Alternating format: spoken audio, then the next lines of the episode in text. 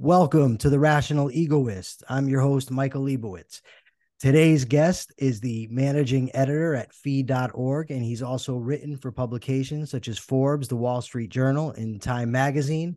Jonathan Miltimore, welcome to the show. Hey, Michael, how you doing? Thanks for having me on. I'm doing fantastic and glad to have you. So, what brought you to my attention was I read an article that you wrote about Sweden's approach to the coronavirus when it first hit and how they compared to other countries in sort of in terms of fatalities and infections and whatnot. So, what exactly was Sweden's approach to this thing? Yeah, you know, I've been writing about Sweden for you know at least three years now in its pandemic policy. And if you go back to um, late March or early April of 2020, I had an article, you know, say you know just asking, can could you know Sweden's laissez-faire approach to the coronavirus actually work? And when I say laissez-faire, so Sweden was a country. It took a, an approach. It didn't lock down in, in 2020. Now there are other countries that had kind of you know less aggressive you know, some would say tyrannical approaches um, to COVID mitigations. But Sweden, did they have some restrictions? Like they, there were some, like, but they never shut down. They never closed schools. They never closed, you know, restaurants and businesses. They did have some capacity restrictions, you know, on like you couldn't have crowds of hundreds of people or you know things like that. Um, but society stayed pretty normal. And if you look back people thought Sweden, you know, was the, they're losing their mind because if you remember how frightened people were in March 2020. In, in April 2020, um, you had all these articles written that you know I in my article I, I cite a New York Times story saying the New York New York Times said you know Sweden is a cautionary tale you know and they're they're saying they're going to get all these people killed um, and you can you can find dozens of articles with headlines like that you know like um and the whole time i was watching i'm like well sweden's numbers aren't very different than these other countries. Um and if you look you know you could especially you compare them to the, to modelers the people who are you know to step back a little bit and to understand why nations went into lockdown, right? Like at first that wasn't going to happen, um, and then China went into this very, very strict lockdown, and people started to think, well, if China's doing it, maybe we should do it. Um, people started to get frightened when they saw some of the numbers coming out of Europe, and there was a change in policy that said, okay, you know, maybe you know what we need to do is just shut shut everything down. And you know, if you if you try to open your business, you're going to be arrested. Um, that approach always seemed a little crazy to me and it was different than anything that had been tried before in you know in the previous century during pandemics. We had other pandemics. Um, and so sweden did try to you know th- this other approach. Um, but again it was tried because modelers predicted 40 million people would die within by the end of the year if, if we didn't take these lockdown uh, uh, approach this approach. And Sweden, you know, like like modelers projected Sweden when they, they they were you know kind of flirting with not shutting down. They said Sweden would would have close to hundred thousand deaths by the you know by the end of the year. So over we're, we're talking about a period of eight or nine months. Sweden didn't lock down. That didn't happen. So Sweden, like every other country, people died of the coronavirus. Right, it's a deadly virus going around, and um, especially we saw different strains that was really highly contagious and but the modelers were were astronomically wrong in their projections. Um, so three years later, uh, I'm trying to I'm giving you the the short version, but three years later, we have you know a lot of data now. Um, and there's different data sets depending on what you look at. There's some, you know, like Sweden's government has its own numbers that show like like its its country's excess mortality is the best in all of Europe. And these numbers have kind of been making the rounds on social media um, and they show like excess mortality in, in Sweden in, in 2020, 2021, 2022 is about 3%, 3.5%. And that's much, much lower than other countries. The New York Times, an article I, I kind of read about, they, they, they have some problems with those numbers. They don't think that they factor in, um, they're not adjusted for age and some other things. But the author of the uh, you know article, David Wallace Wells, who's a Pulitzer Prize winning uh, journalist, does concede like like Sweden's policy was not a disaster. He says it's very average, right? They like they didn't do all these things that were going to supposed to protect people, and yet it's it's you know COVID mortality um, was much much lower than countries like UK, France, Germany, Italy, all these other countries that had very strict lockdowns. Um, and I think it's important that we not just move on to the next crisis, right? I think um, we need to really learn some of the lessons of this pandemic. And I think we do need to look back and and and take a careful look at at what Sweden did and say, wow, you know what?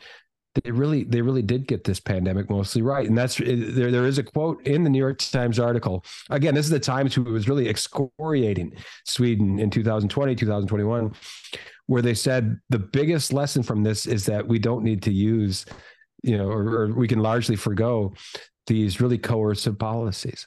And that's what this was really about. Um, we, we saw public health agencies shift from for years, public health agency, their, their, they, their job was to make recommendations, right? Like they, they said, okay, hey, here's what we recommend.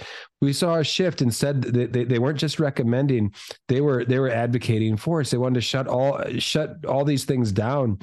Um, and we weren't just going to recommend a mask. If you didn't wear a mask, we could arrest you or we could shut down your business. Um, those are things that um, you know. I, I, think looking back, th- this is this is the kind of approach I think we really need to be careful about because it it really. it did politicize this pandemic in a way it never should have been. And it, you know, you look at Dr. Fauci; he was always, "Well, oh, you know, people are politicizing this." No, he politicized this. Once you start to take public health and say, we're not making recommendations anymore. If you don't do what we say, we're going to take your livelihood. We might take your freedom. And um, I think that's why we went through this period of two, three years that was utter madness. So I agree with you 100% about lockdowns. I take a, bit of a different approach uh, because I'm not a consequentialist. I'm ultimately, I come from the individual rights perspective, and I just don't think the government ought to be telling people how they live their lives. Eh, so let me just be clear about that. I'm not a guy for lockdowns, but there are some uh, objections or explanations also to the the you know the case you just laid out. So I'd like to go over a few points with you. Sure. Start first, some you know people might say, okay, it's true that Sweden was basically in the middle of the pack as far as fatalities and infection rates and whatnot, comparative to Europe but they'll say that that's not the proper point of comparison. The proper point of comparison would be the other Nordic countries, the countries that surround it. And those countries, from what I could gather, had far less fatality rates, far lower rate the fatality rates than did Sweden. So, what is that an is that a adequate description of events? Is that a, a good critique of the sort of defense of Sweden? How would you respond to that? Yeah, no, you you bring up a point um, that a lot of people bring up, right? And I've been right about that, you know, for at least a couple of years too. And, and David Wallace Wells mentions this in his in his article as well. So you you are you bring up a, something that's common to the you know when we come come up with these debates about Sweden's policy. And here's what here's what people don't realize: Sweden Sweden did become like this focal point, right? The laissez-faire country that didn't lock down at all because, um, like I said, they had some they never took a let it rip approach. They had some, you know, modest restrictions uh, and, and so forth. What people don't realize is that they, they roll out Finland and Norway. Like, look, they even did it better. They don't realize that Finland and Norway had policies less restrictive than Sweden for for months and months and months in 2020. And and again, this isn't me saying I have written about it, but David Wallace Wells makes this point in the article as well. And we have this data set from Oxford University, and it's the COVID stringency index. And people can Google it and they can find it, and you can um, compare countries based on how aggressive um, they they their governments you know had had COVID policies, and you'll see Finland and Norway um, somewhere about the summer after the, again these countries went into lockdown for a little bit but then they quickly eased up and they had policies that were very uh, laissez-faire, right? That, that that were actually less restrictive than than Sweden. Um, and you know, people you could argue, hey, well, well, well, sure, the numbers are better. Um, was it because they were less restrictive than Sweden, or was it because they locked down there for a few weeks back in? You know, th- th- those are fair points. Um, and um, I don't think I don't think anybody will, will really have a good answer on that question. Um, but I think that the the biggest lesson in what I'm saying is this: uh, Finland and, and, Norway were not um, these states that took aggressive approaches uh, to COVID. Okay, they had they had they were much closer to Sweden than uh, the UK or Germany or the United States. Um, you know, again, I'd encourage any listeners go go play around with that index. You'll see Finland, Norway had had policies in, in their index like they were in the 30s, right? Um, those are some of the lowest rates you'll see in all of Europe. Um, so my theory is these these countries um, looked at Sweden's policy and said, well, all everybody over here, life's still going on pretty normal, and they're not having you know these these math mass amounts of deaths. Like we were told again we were projected the modelers told us 100000 people were going to die. Well that's clearly not happening over here. Let's and, they adopted policies that were similar to sweden's. So um, you you you bring that point up to people who you know i i i think they kind of sputter around. They don't have a real good response to that. The truth is these other nordic countries these scandinavian countries had policies that were much closer to sweden's and different Okay, so as the, the pandemic rolls on, the other Nordic countries kind of move towards Sweden. But isn't it also true that as of December 2020, that Sweden started implementing more restrictive policies, uh, strongly suggesting masks if they didn't outright mandate them? I, I can't quite remember. And uh, you know they started limiting gatherings more, and ultimately they had vaccine passports in Sweden. So how do we know that as those other countries went toward Sweden and Sweden went toward those other countries, they didn't sort of hit a equilibrium point where, okay, th- we're at about the same place now, and then the numbers kind of level out and become more commensurate. Yeah, no, I think you make a good point. Like, like this is something that I talk about in my article and, and Wallace Wells talks about. Um, Sweden became a, a, highly because they skipped lockdowns entirely. But th- this shouldn't, you know, uh, uh, people should understand. Like I just mentioned, it wasn't like they had the most laissez-faire policy in the world. And as you point out, like later on, because of political pressure, let's not forget, you know, Anders yeah. Tegnell, who was who was um, the architect of Sweden's, you know, policy, was getting death death threats like um, he was, people were trying to get him fired. All this stuff. There was massive, massive pressure on Sweden to adopt approaches that were a little bit more in line with other countries, and and they they did some of that. Um, and you know, you you look at these things. Um, you, you can crunch the numbers.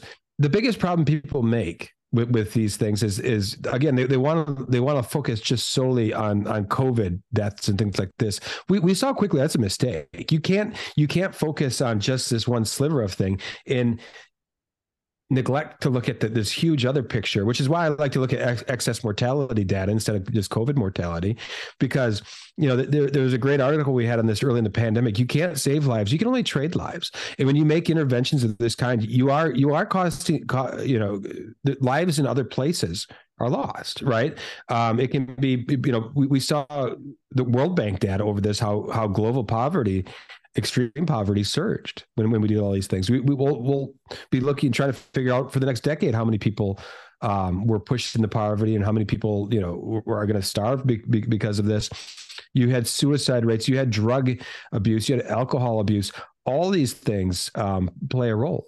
And, you know, if we focus just on COVID mortality, um, you know, but the, the truth is, I do think you can look at COVID mortality and, and, look at these policies and say, you know what, these didn't really these didn't really do what we thought they were going to do.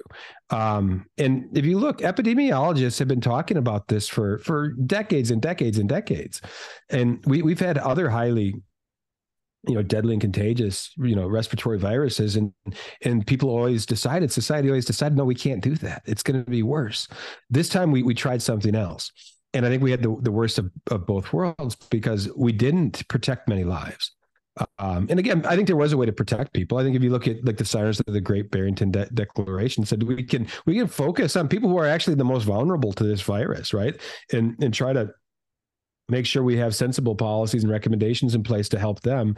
Um, but we didn't take that approach. It, it, it was it, we took this approach where you know children who are all but impervious to COVID, um, we're, we're suddenly we're going to shut down their lives, uproot their lives as well. Um, we, we, we weren't discriminating at all on age when when that that, that doesn't make a lot of sense. Um, so I, I think you know we will look back and say the the policies we took were were catastrophic because not only did they you know protect very few people it, it caused all this collateral damage. And that's, I think, a lesson we need to have. You can't just have infectious disease experts eh, involved in these policies. They need, they're part of the conversations, but you need economists, you need ethicists, right? You need other people that can say, well, well, is is it is it really the right thing to do to make someone take a vaccine. Um, you know, psychologists too, right? Mental yeah, health. psychologists. Yes, absolutely. You need to have more conversation. The problem is they didn't want to have those conversations. They did not want those conversations. They wanted to to set up the rules and have people follow the rules. And if you didn't follow the rules, um, they were going to bring down you know hell and thunder on you. And I, I think that's you know like we need to be very careful. Um, to me, you look at what happened, it's obvious. Central planners don't have the knowledge to control this you know vast system in a way that makes sense. Um, the central planners they're really good at coming up with a plan. They're really good at enforcing their plan. But when it comes to that that plan executing in a way that actually makes sense no like and we, we can't make we can't make economies run because we know how how complex it is to try to centrally plan them. So uh, th- th- this is why i think a lot of libertarians not, not enough libertarians sadly but but why more libertarians got this right than others because libertarians have a suspicion of central planning. We say well it's really hard. You know economies are complex and and it, a, virus is no different. Like like the idea of just having people social distance or or wear a mask while they, they walk into a restaurant and then take it. Like all of these things they don't make sense. Um, even the lockdowns didn't make sense right? Because the hardware stores right here is closed down. Guess what? The liquor store is open why weren't liquor stores closed? Uh, it, it's a real. I'll give you a real question. Why weren't? It's funny. Some people aren't even aware of this. You're like, no, liquor stores didn't remain open. I'm like, what planet are you on? Of course they did. I, in fact, I'm not sure you can find one state that that shut down liquor stores. But but but it's a real question. Why do you think liquor stores weren't shut down? If I had a guess, I'd guess they had a strong lobby, but I, I really have no Uh, I'm not, I have no definitive answer, but I, I think they probably had a strong lobby to stay open. They got a decent lobby. I, I would say politicians did not want to fight that battle right? You know, it, people are going to go down into lockdown a lot easier if they have their beer. You take away their beer, you take away their booze. That's a different story. That was a uh, so. So my point is, politics dictated that. Politicians I want to say were smart enough. They were smart enough, like because they knew their policy would go down easier if if people were had their beer and their booze. It was chased with a Jack and Coke. Exactly. You take that away, and you were going to have a bunch of pissed off people, and it, there there was going to be a lot more uproar. So it sounds to me like what you're describing is like a, a Hayekian knowledge problem, where there's so many new moving parts to a society that any uh, central committee or, or, board that you put together that tries to sort of regulate it all simply doesn't have the information and can't have the information. And you don't know ultimately how people are going to respond. Like you can mandate for instance and say well you have to wear a mask. But then what about the people that are going to rebel against that? People who may have if you suggested it said oh maybe it's a good idea to wear a mask but when you mandate it say oh i'm not wearing a goddamn mask and there's all types of phenomenon like that phenomena like that that can take a different road than what these experts think it's going to take right great, great point. And, and i'll say like even put the rebellion part aside you have the you have a more um i don't want to say more benign but a, a different social implication right people are wearing a mask guess what they suddenly think they're protected. And they're gonna they're they're going to be interacting more we we saw this. I i still i, I tweeted this a few years ago. Um it was a bunch of CNN reporters and it's back in April 2020 and they were they were kind of doing their virtue signal. They all had their mask on and they're all huddled together for a selfie and their faces are touching almost in their masks. I'm like we're in the middle of a pandemic and they're wearing masks, they think clearly like, oh, I'm, I'm I have a mask on, I'm safe. Well, guess what? you know, like if these masks aren't fitted properly, they're, going to offer you no protection. Um, and and I think that photo offered a great illustration of this. Like people when they wear masks, they're, they're gonna they're gonna be um, interacting more. They're gonna huddle more. They're gonna, and that's just natural because we feel we're protected. And you know, I, I published an article today on FEE. If you know anybody listening can go check it out. Um, it was you know I, hate to always go back to the pandemic stuff but i did it, it, was on masking and there was two studies came out one in the uk and a different one in, in frontiers of health and one study showed all the harms associated with masking. Okay, it was a, it was a meta analysis that looked at thousands of studies. Turns out, like there are all these harms that are, are associated with masking, and, and, they're not surprising. Um, you, you, labored breathing, higher higher heart rate. Um, there's a there's a dozen things that that you know health implication for maybe for younger guys or people you know your age my age maybe they're not a big deal older people some of the, these are real health consequences um, and and a different study came out days later and it was at a UK hospital one of the ho- largest hospitals in the UK and it's they looked at their hospital for 10 months and they measured covid transmission in the hospital with the mandate uh, mask and without and there was no no difference. No difference at all. You know and it's funny. the, the, their own conclusion is there's no discernible impact in our policy and and so so what we have are two studies that come out. One shows there's there are, there are clear harms. Okay, eh, clear harms. The other one shows there's no discernible impact for this policy. So I I think you know. It, you couldn't you couldn't say those things in 2020 because it was an uproar like you want to get people killed um, now we have more and more science coming out on this and i think the record will be clear um, I think you know more and more people in public health will, will come forward and say, "Yeah, we got it wrong." Um, like we we really need to learn from this. Dr. Fauci won't. No, I, I doubt he will. he's never going to come around. He, you know, uh, but but I, I, I don't, you know, that that's okay. He can he can stick to his guns. I just want other, prof- you know, medical professionals and health professionals to to be able to say, you know what, yeah, we made mistakes. We need to learn, you know, from these and do better next time you know, it just occurred to me in regard to some of the risks uh, of mask mandates. A, a, few months ago, I went to take my driver's test, and it was mandated that I wear a mask when the instructor's in the car with me, but I wear glasses. So what ends up happening now, I got this mask over my face, and my glasses are steaming. So to you know, you want to protect this guy because I might have COVID. Meanwhile, I'm driving a car with my glasses fogged up and I mean, when you iterate that across a society, you know that type of thing and that type of eh, collateral consequence that you're, you're not anticipating, and you eh, can have a lot of risks that are being assumed. That's so, just it. We can't even we can't even think of all the the trade offs for that policy, right? Is, is it protecting people a little bit?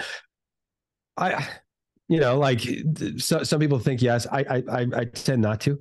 Um but we know like like there are all these these consequences. Speech impediments right? You know learning is inhibited with these things. Acne like some of these things people like uh, oh wait you know like they'll they'll brush off but but wait until your your kid has a speech impediment or is suddenly can't you know struggling with learning or if your child's deaf and needs to read lips and suddenly can't. Um, these are serious things and people just want to brush those things aside. Um, and again I'm not going to tell people how to live their lives. If you if you want to mask, you know, go ahead. I, I, had a friend that was masking before any mandates, and, and he's a really smart guy. He's he's a person whose opinions I respect, and he believed it was going to help, and him and his family were masking like crazy. And I didn't think he was an idiot for it. I didn't think he was a fool. You know, like I was like, oh, okay, maybe he knows something I don't. I, I don't know. Um, if you want to mask, okay, but when you start to to force other people um, it's a problem, and it comes with all kinds of you know social problems. We saw we saw I don't remember if you remember this one, but a woman was walking through the subway and her mask was too low, and the police started to talk to her, and she just kept walking. Well, they finally grabbed her, and she you know like resists that much, and then she's body slammed. She's body slammed by police um, in front of her children, right? Um, th- th- this isn't the way to construct society with with with force in this way. If you don't do what we tell you um, we're gonna we're gonna arrest you. We're gonna we're gonna shut you down.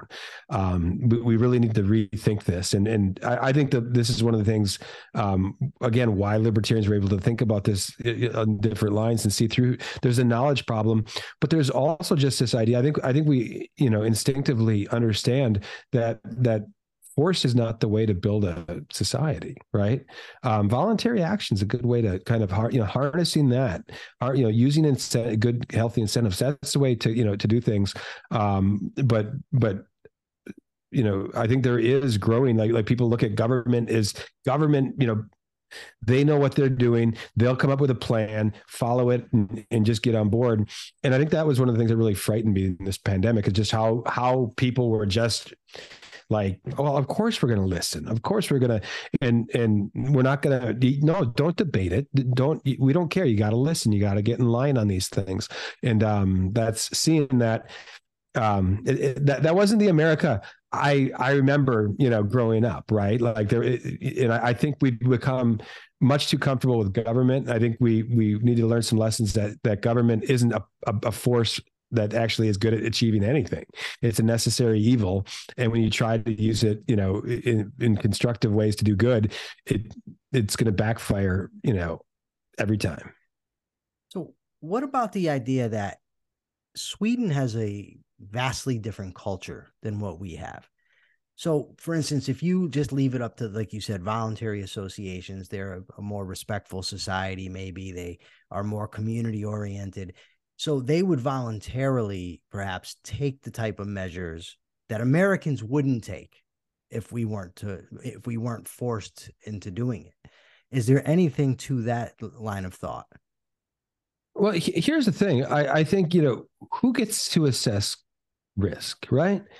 I think if you go back in early March, even before there was lockdowns, I remember we we drove to Wisconsin. We live in Minnesota. We we drove to Wisconsin. There was not a car on the road. It was a ghost town, right? And uh, you go to the gas station, not a soul inside. And and I remember I don't think I was wearing masks, but I think I might have had gloves on. And again, it's kind of, but I'm like, you know what? We had plans to go. We're gonna go. And I, I made a choice. I'm like, there's this virus going around. This is right before lock. You know, I think it was after this weekend is when lockdowns came down. And um, but I'm like, you know what? I I'm just gonna we're gonna you know live our life. Is there risk? Yeah, there's always risk. There's a risk driving across the country. So you assess those risks and you make a choice. A lot of people look to assess that risk and and what they do. They they they didn't make my choice. They said, you know what? There's a deadly virus going around. I'm going to just kind of chill out. I'm not going to go outside. And when we got to my buddy's house in Appleton, Wisconsin, we went out for dinner and restaurants were pretty empty and um, like nobody really knew what was coming but individuals are assessing risk, right? And um, here's the thing: if if this virus had been worse than what it was, you would have had people that are going to be like, "Oh no, I'm not going," you know. But the truth was, um, you know, we've we've seen viruses like this before. It's very similar to the H1N1 of of you go back in the late 50s, and you ask you if you look the the the fatality rate of that virus very similar to COVID. Um, ask people who lived, you know, back then if they remember that. They don't. They don't even remember going through that, even though you had tens and tens and tens of thousands of people that died, um, if not hundreds of thousands. I forget the exact, you know, it, it, you know, it was hundreds of thousands, and it was a much smaller population then. Um, all these people died, but they kind of went on with their lives. Um, they were assessing that risk, right? And there was even back then there were some schools that were shut down. Um, but I think people will assess risk, and and I, this idea that Americans are going to be like more freewheeling and crazy than people in Sweden, I don't really buy that. And and again, I think you can work. You know, we saw this. You you can have public health departments that give recommendations to people and say, you know what, we think large gatherings are really dangerous right now. We're gonna, you know, um, people will listen to that, and and then they're going to see like, you know. Um, you know how dangerous is it? You know um, you know we, we saw it with with like sturgis back in 2020 um, they didn't know they should shut it down or not. Um, you know they ended up having it. And it, some people claimed it was a super spreader event. Um, at the same time you have other people that are going back for football games. You know um, again people are going to make these assessments. And and uh, i think the, the biggest lesson is we really the virus is going to virus. And you know like i i think this idea that um, it's within the power of you know people in washington d.c or the state capital to come up with the right you know way to um, they don't they you know we, we have to understand that it, it's this virus is going to be going around. And I think it's it's just in reflective of, of, of simple sanity and humility to say, guess what? We're going to offer recommendations, but you know th- this is a serious thing and take take precautions instead of pretending that you have all this knowledge. And that that was the problem. They were pretending you know it, it, you mentioned hayek it, it's the pretense of knowledge right? We're pretending we have all this knowledge. They don't. And, and, and it, you can you can see it in the results of their policies. They they didn't have the knowledge, but they were pretending they did, and they were pretending to you know uh, orchestrate engineer society in this way that was going to be you know effective and safe. It, it was all it was really a charade. The fatal conceit, right? The fatal conceit. So this, uh, I'd like to get your take on something, and it's a little bit. It, it has to do with COVID, but it's office office Sweden how it's very difficult to make decisions in a society where on one hand you had your your Fauci's and your your government bureaucrats telling you lockdown it's the only way you got to wear masks or everybody's going to die. I mean that's obviously hyperbole but nonetheless you know we're going to have these high death rates this is the very serious virus. But then on the other hand we had people saying the virus isn't even serious it's just a common cold or you know take hydroxychloroquine or zinc and you're going to cure it. And Trump said we're going to have this over by Easter, and then he said, "Well, maybe we could, uh, you know, inject some disinfectant."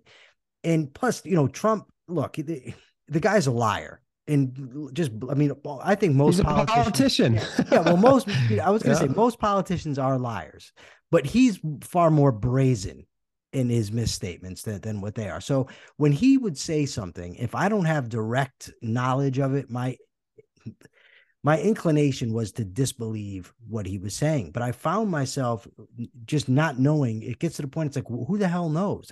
Is there any way to solve that? How do we get around that sort of where you have one side says one thing, the other side just says the complete opposite, and they both sides have their sort of information machines that will pump out you know what they want people to think and the people choose to go to the, the you know the information systems that are going to tell them what they think what are your thoughts on that i mean I, I know that's not what you came on to discuss but no. i just figured i'd ask you now that you're here no, it's a good question. I, I don't mind jumping around topics a little bit. Uh, yeah, I, I, I, I mean, your assessment of Trump, I think, is pretty good. And guess what? Trump was one of the most vocal critics of Sweden's policy. Just to, just to really back to that. Yes, he was. He was very critical. I, I tweeted about it this morning. Um, he was. He was ripping Sweden on social media. He was ripping them in the press. Um, said they were need, getting all these people killed. Um, which, which again brings me back to your point um, Trump was the worst president you could have had in something like this because he's he has no discipline, right? He he he is somebody. When I talk about the pretense of knowledge, I mean that's Trump is does it all the time. He's just firing just whatever he feels. He's just spouting out there. And if you would have had a president that kind of could have um, had the right people first, because you you know, like Fauci was not the right person, and, and Fauci's been there a long time. You know, um, I get a little bit why Trump was afraid to fire Fauci because that was going to be another, it was like firing Comey, right? Or something that's going to, you know, be a, there's going to be a lot of blowback for that, but it, it, it had to happen. But if Trump could have kept his, his mouth shut and had people like a, a Dr. Scott Atlas in there, um, this would have been a, a, very different thing. And in fact, it might never have gotten so crazy because if you if you think back, you talked about people saying, "Oh, the virus isn't going to be a big, you know, blah blah blah."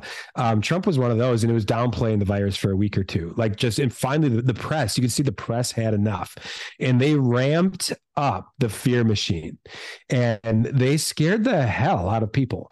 And you could, there was a tipping point finally, like, "Oh, this is gonna." You could see it. They got through. Americans are scared, and and suddenly it's it's all hell's breaking loose and and that's kind of what precipitated this. If you go back like swine flu okay? People don't realize it. Swine flu you know came i don't remember as 09 and 2010 or whatever under the obama administration. Obama's administration was very smart. They didn't want this tracked first of all like the way we were tracking all the covid stuff. But swine flu is more deadly to children than covid. Um like there's no question. It, it was a lot more deadly Um, but Obama was a cool customer, kind of was able to kind of like create, he, he was able to stop a panic, right? And if you go back the last 20 years, I don't know if you've seen that meme, but Time Magazine every year has, uh, you know, every year, every other year, like the, the next pandemic, the, the bird flu and the, like each one, and um, this one finally took off. And it was you know granted it was a a, a, a virus that was uh, worse than a lot of the previous ones. Um, but it didn't have to be what it was. Um, you know like i i think um, you know like even now you have people that were you know uh, Leana Wen at cnn who's like she's finally come around to saying things that we were all saying in 2020. She wrote something just recently for either CNN or the Washington Post, like, well, we've been we're overcounting COVID deaths. She's like, what, what what's going on here? Why are we doing this? Um, you know, like there's incentives baked in to overcount COVID, right? Every hospital um, is the, when you when you tell hospitals like COVID deaths, you're going to get you know all this extra money. Guess what? Suddenly you're going to have a lot more COVID you know deaths. I I had family members who died like they were trying to put COVID on the sheet. Like, well, no, he didn't have COVID. What are you doing? They're like, oh, oh sorry. Okay, okay, you're right. Um, so so yes, we, we are going to look back and we're, we're going to realize like you like COVID was deadly, very deadly. I had it. I don't know. Have you had it, Michael? Yes it was rough on me. I was pretty sick. You know, I was I was down for days. Um, so I'm not. I, I, don't want to minimize the virus. At the same time, all of this was in, in, inflated, and um, the uh, nothing more than the fear, the fear. And if you ask people, like you know, we, have done some stuff at FEE on this. Um, and Bill Maher later, I think, used some of our stuff and did a segment on it. It was great. Um, if you look and just polled people on on the fatality risk of of COVID, you had progressives that thought it was like 50%. Like they thought if you get COVID, you're gonna die. Like, yeah, it, it's really like they they scared the hell out of people with this stuff. And I say they, I, I mean mostly the the the public health bureaucracy and the media. Um, and and, and what else did they do? You, you know, you asked about you know what do we do to have these discussions? They kind of you know we're, we're going on that same vein. They said well, we can't have these doctors over here are, you know, these great Barrington guys are they're they're they're saying stuff that contradicts us. So we're gonna sick reporters on them and try to smear them and try to, you know, call them, you know, like like they're crazy guys from Harvard, guys from Stanford, you know, from Oxford. Um, that was what they they said. We can't have all all this information out there. We got to have one. We got to have one set of information. Well, it doesn't work that way. And you know, you brought up, you know, alternative treatments like ivermectin, uh, hydroxychloroquine, and all this. I, I have no idea if these are effective or not. Even media today, like, oh, unproven medicines. Well, well, guess what? You know, like, yeah, like that's sort of like we don't know yet the best treatments, and you know, I think we're getting closer. Um, but this idea that the media would freak out if you were offering other treatments that might have had, you know, there were there were solid studies out there that that suggested these might have uh, been effective treatments. Well, eh, they weren't random, you know, you know, blind random studies, and um, yeah, okay. The, but the truth is, we didn't know. Um, you don't go take a doctor's license for prescribing that. And that's what we saw you know or or or, or getting them you know like like you did you you had physicians that lost their licenses um, that were removed from boards and all this because they they were offering other alternative treatments. Um, and again i don't know if i didn't take any of those things when i had covid okay? Um, but this presumption that oh we have the knowledge and and if you stray from what we're if you stray from our remedies we're going to punish you that's that that's really frightening to me. I don't i, I don't think that especially when like i said we're, we're dealing with these treatments you know uh, the, whether it's vaccines or other things in, in real time we don't know the best treatments. And you you, you got to just kind of trust medical professionals in good faith are going to try to, to to give what you know what, what to their patients what they think is going to help them and if there are adverse things of course you need to like we need, need to know about those things. But that doesn't just apply to you know ivermectin. It also applies to vaccinations. And and that was something that bothered me throughout the pandemic is you you could not you know talk about vaccine injuries. And it was something I, I have an article coming out it'll come out next week on the the campaign of information where even if you're sharing true information they were going to remove it. because it was undermining their narrative. Um, this is what we, we, never would have known the extent of this if not for the Twitter files, right? Um, but some, you know, David Zweig, a good reporter, Matt Taibbi, um, or Taibbi, another great reporter. Um, they, they've been talking about all these things. And this idea that they were going to censor information, even admitting it was true, but because it was going to increase, you know, vaccine hesitancy and, and things like this, to me, that's very, that's like Orwellian. Um, and and um so i i understand you know like you, you your question's good. Like we have all these you know who do we believe? Because you you're right. We have people out there saying like oh covid's just a, a hoax. It doesn't really kill you um all this stuff. And then you have people out there you know with this other message information you, you got to let it flow um, and you try to you try to do your best to give good guidelines. But i think some of that was a reaction too because you had you know once the public health bureaucracy started to ramp up their own message and silence anybody that that kind of said anything else it fueled this conspiracy mindset right? Yeah. um and, and it was weird. Like it was like you had people that i'm like no like um, I had, you know, like people that would ask me, like, oh, do you think I should get vaccinated? I'm like, well, I, I do. I mean, because you're in that age group. I, I, said, but don't take it from me. Like, I'm not a doctor. You know, ask your doctor. And, um, but like, they weren't afraid they were going to get microchipped, but you know, like there was all these things flying around, and I'm like, people kind of just need to, um, you know, try to find information you trust, try to ask a lot of people, and then make make what you think is an educated decision.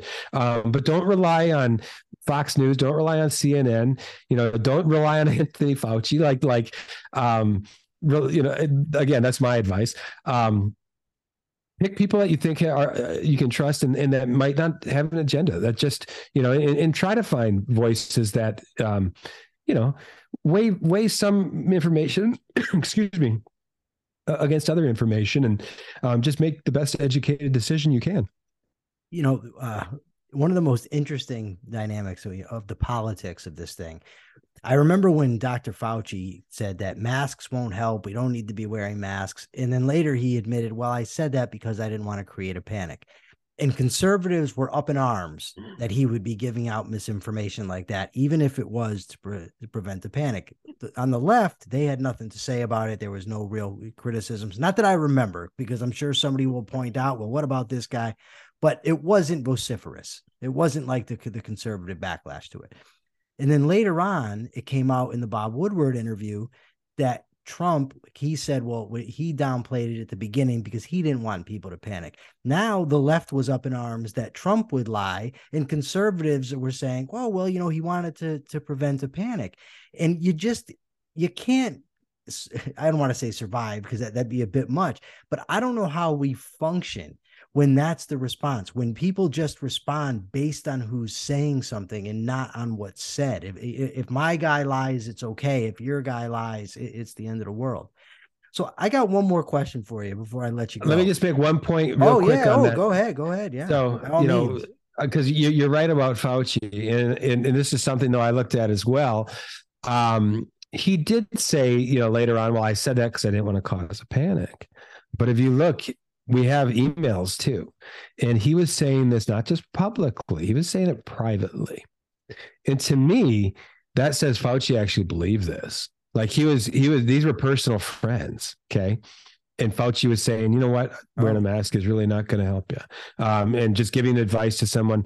Um, so to me, that if it's a private correspondence and you're offering that advice, to me, I, I, think I think Fauci actually believed, like you know what, like because he he was. Let's be clear, he was he was saying the same thing as the World Health Organization, same thing as the Surgeon General. Um, for years, we, have said, you know what, masks are a pretty bad way, you know, pretty poor, ineffective yeah. way to, to, to to you know reduce transmission. So.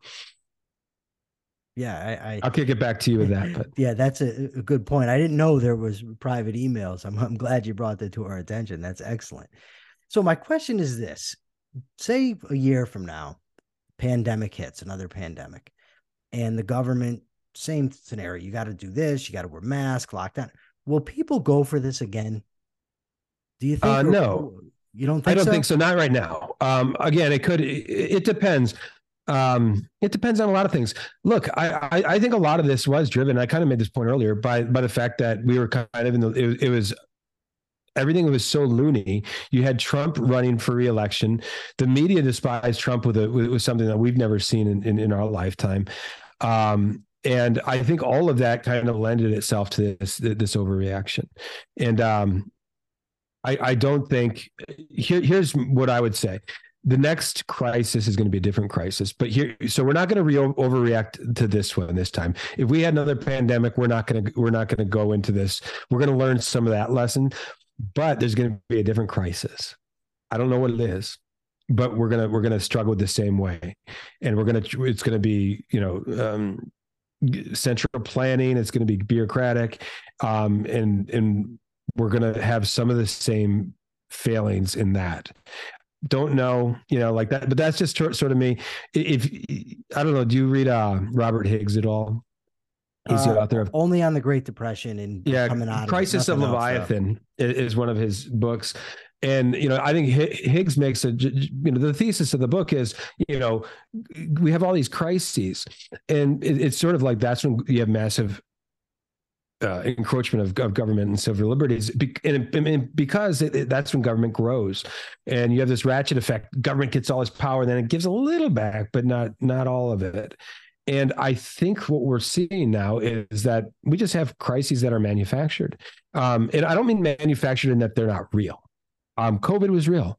9-11 was real right like 9-11 like but it was still we, we took a crisis and and blew it up something way beyond what it should have been um, and so the next crisis we're going to overreact to that one too and it's going to be all hands on deck a massive government um, you know intervention and growth on this huge scale um, and and and so that's my fear we're going to see another crisis whether it's a, a, bank crisis, right? Like, oh my gosh, maybe we're seeing it already. Look at SVB and already like the government's overreacting to that, saying, oh, we're gonna we're, we're gonna have all these you know deposits, not just the people you know, that are we're gonna guarantee those not just up to two hundred fifty thousand dollars, but we're gonna guarantee them all. Well, what's that going to do, right? What, what's what's the moral hazard there? I don't think it's hard to see. You, you could see this massive consolidation of banking, and what's that going to do? Like it's going to. So whatever the next crisis is, um, get ready for an overreaction, and it's going to be the response is always the same: more government, right? Whatever the crisis is. That the response is going to be, oh, we need government to get all in, in this huge, massive, you know, the war on whatever you know the war on covid the war on terror the war on fill in the blank. Um, and you're going to have some dissenting voices out there like myself and FEE and others in the libertarian community saying this is not the way. And and hopefully they'll listen um, you know because our track record on this stuff is pretty good um, you know whether it's the war on terror or covid or whatever um, you know like once you start to recognize this pattern um, you can you can spot this stuff and argue against it um, but getting people to listen is is hard. And um, yeah, I, I, talked to somebody, a, a, great author, the other day. He was a libertarian. He said, "Oh, libertarians suck at marketing." and do. I think he was on to you true. know, like yeah, like, like we, we, we get the ideas right, um, but but but marketing, eh, we don't really get that. And um, you know, just trying to get our voices heard. I think we're getting better. Um, I think we're improving. But you know, the the truth is, it, you know, it's the same thing I've said for years, like libertarians, we're not good at journalism, right? Like you, there's not a there's some you, you you can, but you can count on like on your hand how many the great libertarian journalists. Um, the on the on the left, they they have all they have you know tons of good journalists tons of great outlets to write for um, you know libertarians aren't as good at, at, that and it makes it harder to get our message out there um, but i think we're having some success like i think i think FEE's been having success i think other libertarian or you know organizations you know, um, I was disappointed in 2020 that more didn't really take a, a, strong stance on COVID. Like it's something I think some did eventually, right? A lot of them, like by 2021 or 22, like they were they had found the found their voice. Um, but you know, I, I, I think we need to to get better at that, and and uh, and some of it's just courage, right? Like I get it. Some of our ideas, um, all this runs, you know, our ideas aren't popular overall, but then inside the the beltway, that especially like they're they're kind of sneered at. Um, but we can't let that. You know, the principles are principles; they're right, and we need to champion those principles, um, even when it's not popular to do so. Spot on. So before you go, is there anything else? Did we miss anything? Anything you want to add? No, not really. Like uh, if if readers, you know, I, I mentioned feel a lot. Uh, I, I have a Substack too. It's it's under like JJ Milt um, at gmail.com on Substack. And uh, it's called The Take. So if, if anybody listening like wants to check out my writing there, I, I publish every day. Um, and it's something like I just enjoy. It's a place where I can get my message. Most of it's mostly libertarian stuff, but sometimes I wade more into culture or or you know music or movies and, and that stuff too.